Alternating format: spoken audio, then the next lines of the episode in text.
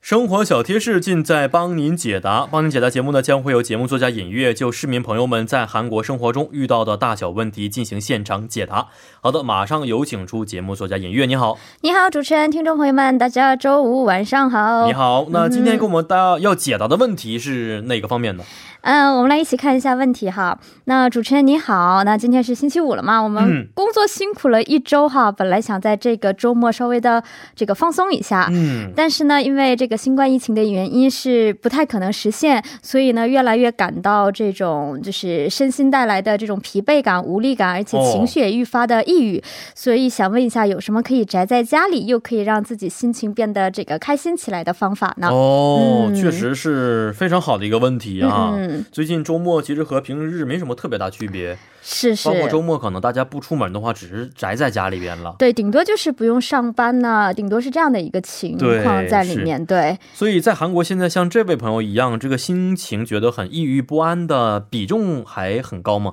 对，反正是不在这个少数啊。我嗯觉得我应该也和这位朋友的情况蛮相似的啊，哦虽然看着不像。 嗯，这个我们来一起看一下，这个目前因为新冠疫情出不了门的情况呢，造成了韩国有超过一半的人都有比较这个抑郁的情绪哈。那这个呢是出自于韩国某家这个比较有名的一个招聘企业，它是最近呢面向三千九百零三名的成年男女进行的一个调查结果的显示。嗯那我们也看到了，其中有百分之五十四点七的受访者呢，因为新冠疫情感到了抑郁。那女性受访者的占的比例稍微高一点，达到了百分之六十二点三，占比男性呢是高出了二十点九个百分点。哦，年龄段儿来中是三十到三十九岁的年年龄层是占比最高的，是达到了百分之五十八点四，嗯之后就是二十多岁啊、四十多岁到五十多岁分列其后，嗯，是这嗯样的一个情况。主持人是，啊、大家现在啊，在家里边都会觉得很抑郁，无力感很强啊。是有没有一些方法可以让我们摆脱这种感觉呢？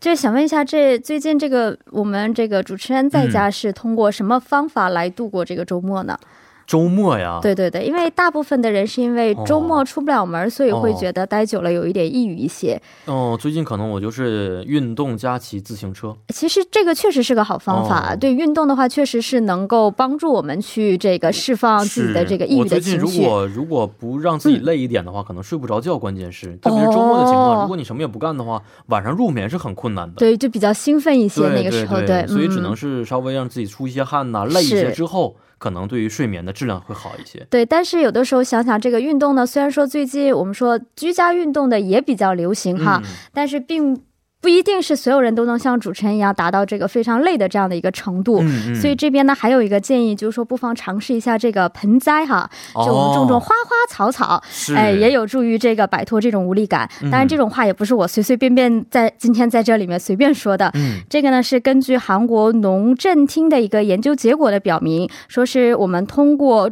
种栽这种，我们说种这个所谓的盆栽所收获到的乐趣啊，还有这种快乐呢，可以让我们在心理上得到一种安全感。嗯那这个调查呢，是根据这个农村振兴厅呢，从二零一五年到二零一七年这个两年期间，以家里有小孩的这个父母为对象，嗯因为我们都知道家里有孩子，可能养育作为养育孩子的父母，他会感到这个育儿的压力嘛。是是是，所以他就是以这群人为对象，跟他们一起进行了这个栽培植物的活动的这样的一个实验调查，然后分析了这个结果。嗯嗯那结果呢，就是显示这个我们说参与这个栽培计划的父母的这个压力的指标是比之前减少了百分之五十六点五哦还，很非常高高。是对，然后子女呢感受到的这个情况，我们说感受到所谓的一种忧郁感呢，也是通过这个活动呢减少到了百分之二十点九。嗯，当然，前提呢是我们一定要选择一个比较好养的这种盆栽，哎，这个非常对重要。因为前一阵儿我养的就死了，我发现我的无力感又我也增是，加我了。搬家这次呢，嗯我们家有一棵特别大的仙人掌死了，居然是仙人掌都能养，是，你想我这个心情到底什么样的？仙你人是掌被完我全养对它死，不养好像是搬家的时不候管不顾是吗根部伤到了，我觉得应该是啊，就是嗯盆栽的这个移植的过程对当对中没对有，嗯对，因为这个因。原因，所以后来我又买了一盆，但买的一盆不是很好养。我现在这盆是是是，这个要确实求温度啊、湿度要求非常高非。常高的这种，所以建议这个初学者呢，不妨就是从仙人掌或者说薄荷这种比较好养的开始入手。嗯是，因为所谓的这个我们感受到的这个成就感，其实就是恰恰可以抵消我们这个日常生活中带来的这种疲惫感和嗯无力感最好的一个疗效。没没错、嗯那还有一种方法，学习也可以，是不是？对，可以哦利用我们现在这个互联网的资源。虽然这个静下心来学习有一点难哈，嗯所以这一点呢，这个首尔市它也确实提供了很多可以丰富我们内心世界的这种文化艺术节目。嗯，那可能很多人就是利用互联网，可能就刷刷剧啊，玩玩游戏。是是是，这样的话，怎么说？除非你看这个非常。原汁原味的美剧可能会提高一下英语之外，可能嗯其他的并不会带来这个学习上的效果。是首尔市这边呢，它就是提供了很多在线的什么音乐剧啊、话剧啊、古典音乐呀、这样等等。哦对我们就是可以通过这个一些首尔市的网站，或者说首尔市的文化本部，包括他们的社交网络，都可以看到这些呃来自这个敦义门博物馆呢，还有这个首尔南山国乐堂他们进行的这些演出，都可以通过这个互联网，我们可以在家看得到。嗯哦，相当于是云演出了，是不是？对云演出，云演出对，是。嗯，但是我觉得啊，如果说这种无力感和抑郁情绪很深的话，是不是直接咨询一下心理咨询师更好一些呢？对，是这样的、哦对，那可能有的人也会担心这个费用哈，因为心理咨询并不是一件非常便宜的这样的一个项目。嗯，那考虑到这一点呢，首尔市也是从昨天开始是展开这个一个免费的，是为青年提供的一个心理咨询的这样的一个项目。嗯，它会为居住在首尔的两两千名这个满十九到